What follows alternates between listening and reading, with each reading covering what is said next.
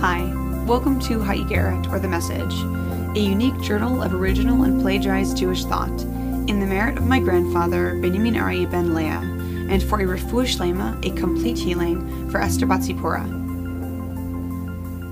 There is a really long, really unique declaration in regard to the mitzvah of Bikurim that is made in this week's Parsha Ki Tavo. Bikurim refers to the mitzvah of bringing the first of your fruits to the Beit HaMikdash, the temple in Jerusalem. So, in general, the Torah begins with the word Bereshit, meaning in the beginning.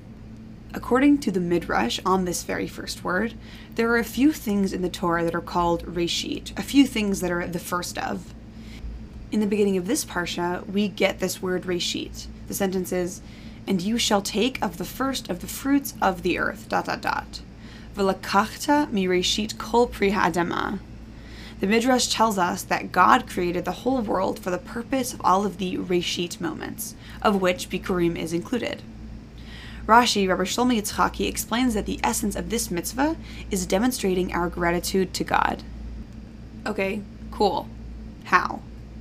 So, up until now, until we enter the land of Israel, the Jewish people have been living a pretty miraculous life out there in the Midbar, in the desert. Their food literally drops into their laps, this man or manna. They drink water that is poured forth from a rock. They have this pillar of cloud that keeps them cool. Their clothes never wear out. They are living such a supernatural life.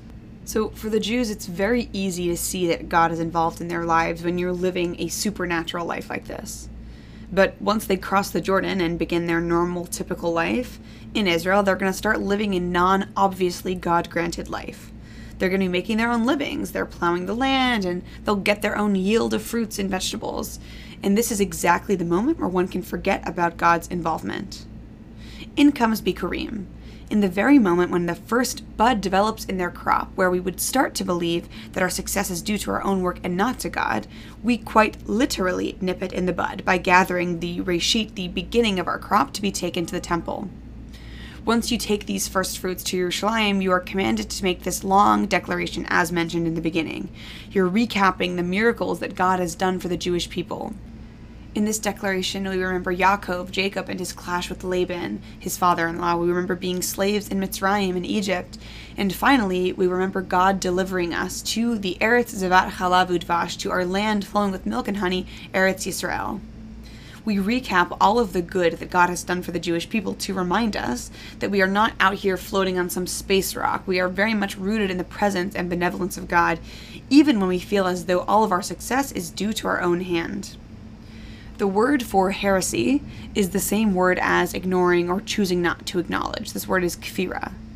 The word for gratitude, though, is the same as active acknowledgement, hoda'ah being willing to acknowledge the presence of God is what true gratitude is. Thanking God is attesting, it's acknowledging God's dominion on this earth. This is why, when you compliment religious Jews, their response is often, thank God. This is an example of an everyday kind of hoda'ah, of recognizing that every positive and negative trait that you possess was specifically chosen by God for you. In the third aliyah, or section of the Parsha, we begin with an interesting phrase, Hayom Hazeh, meaning on this day. This is the beginning of a section that reaffirms the fact that God has begun a covenant with the Jewish people, holding us accountable uh, for the commitment that we've made. The full sentence is On this day, the Lord your God is commanding you to fulfill these statutes and ordinances, and you will observe and fulfill them with all your heart and with all your soul. What does it mean, though, to say Hayom Hazeh when we read this thousands of years later?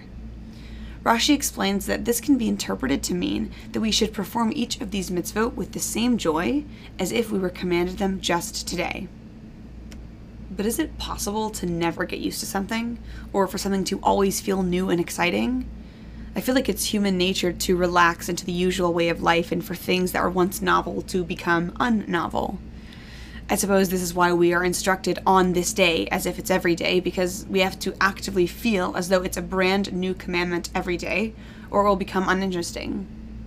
And maybe this comes back to true gratitude. Maybe true gratitude means that something never becomes old hat or uninteresting. In the same way that gratitude leads to happiness, gratitude can also lead to life always remaining exciting and novel because we're so incredibly grateful for its existence. that is what I'm going to be thinking about this week. Thank you so much for listening. I hope you have a great weekend. Shabbat Shalom.